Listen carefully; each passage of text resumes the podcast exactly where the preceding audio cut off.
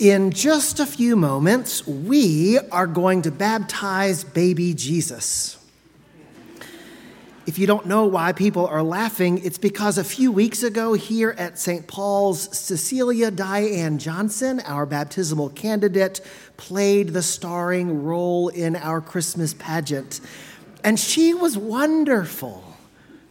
Every year as we get close to Christmas, the staff looks around the congregation and tries to find a child about her age, seven or so months, a child who is small enough to convincingly play the role of baby Jesus, but not be so small as to be fragile in the hands of whatever kid is playing Mary or Joseph.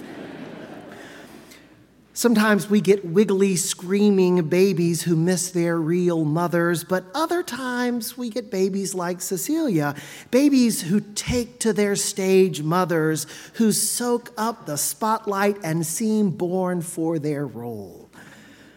But as far as I can remember, we've never had the chance to baptize that baby Jesus a few weeks later on the feast of the baptism of our Lord, which we celebrate today.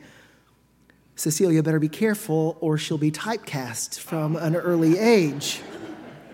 But of course, as we hear in the gospel, Jesus wasn't baptized as an infant, yet the connection, the overlap is still too good to pass up. Every year on this Sunday, we celebrate the baptism of Jesus here on the first Sunday after the Epiphany, because this is a pivotal moment in the story of salvation. For the very first time, all three persons of the Holy Trinity, Father, Son, and Spirit, are revealed to the world. That's a moment worth remembering and celebrating. But the fact that this year, we have an even closer connection with the Jesus who is going to be baptized today, even if it's a humorous connection, it gives us the chance to think more carefully and fully about our relationship with the one who was baptized in the River Jordan all those years ago. But we start wondering why that Jesus was baptized in the first place. John the Baptist, the one who dunked Jesus under the water, he preached a baptism of repentance. He told the people to repent of their sins and to prepare themselves, to purify themselves for the one who was coming after him. But the one who was coming after him was Jesus.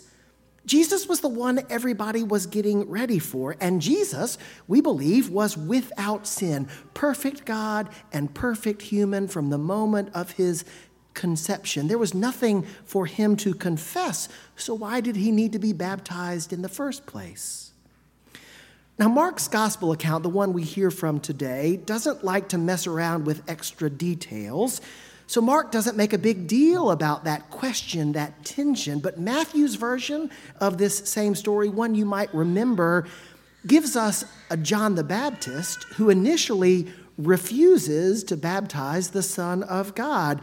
John says to Jesus, "I'm not going to baptize you. I need you to baptize me." So why did Jesus do it? It could be that Jesus wanted to endorse John's message as a good starting point for his own ministry. After all, both men proclaimed the nearness of God's reign and called upon us to prepare ourselves to receive it. It might also be that Jesus wanted to give us a pattern to follow, a, a do what I do, not just what I say sort of thing.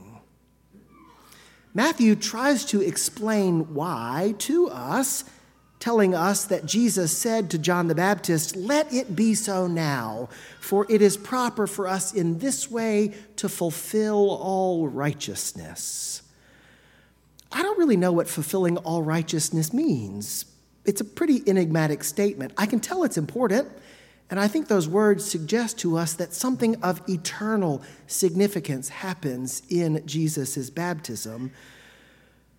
But I think allowing ourselves to get really close to the Jesus who is baptized, that helps us receive the truth of these enigmatic words a little more fully. So what is the connection between Jesus' baptism and our baptism? Well, as Episcopalians, our doctrine, what we believe, is most fully expressed through our worship, through how we pray. So if you want to know what the Episcopal Church preaches and teaches about baptism, there is no better place to look than the baptismal liturgy itself. In a few minutes, when Sarah stands at the font and gives thanks over the water, asking God to bless the water, Sarah will pray, "We thank you, Father, for the water of baptism. In it, we are buried with Christ in his death. By it, we share in his resurrection. Through it, we are reborn by the Holy Spirit." Listen to those incredible words which we will proclaim this day. In baptism, each one of us is buried with Christ, raised with him to new life, and endued with the power of the Holy Spirit. In other words, in the waters of baptism, we become one with Jesus. And all that he has accomplished on our behalf becomes a part of who we are. In baptism, we become a part of Jesus, who at the incarnation became a part of us. But how does that work? Is it, is it magic? And does it mean that we have to be baptized in order to go to heaven? I believe that God already loves Cecilia Diane Johnson as fully and perfectly as God will ever love her, even before she is baptized.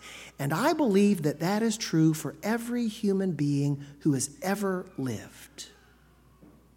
Baptism doesn't change the way God loves us. It changes the way we participate in that love.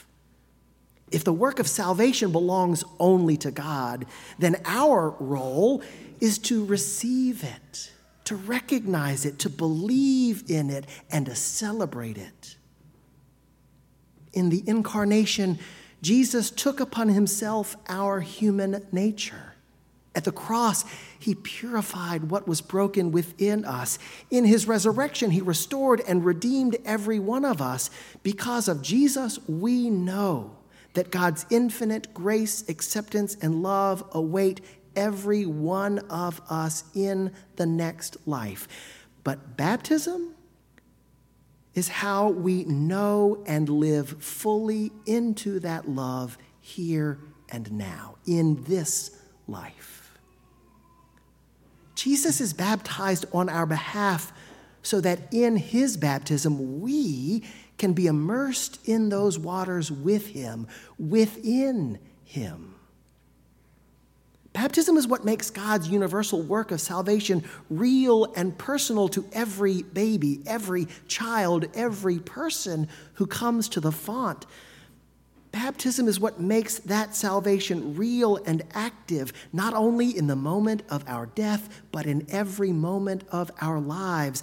Baptism is how we, as individuals and as the community of faith, recognize that the birth, life, death and resurrection of Jesus are taking place within each one of us. Because we have been baptized with Jesus, Jesus takes us with him into those waters. We emerge from the river with him, and we see that the way into heaven, which had been hidden from us, is now torn open, that the fullness and nearness of God is revealed to us.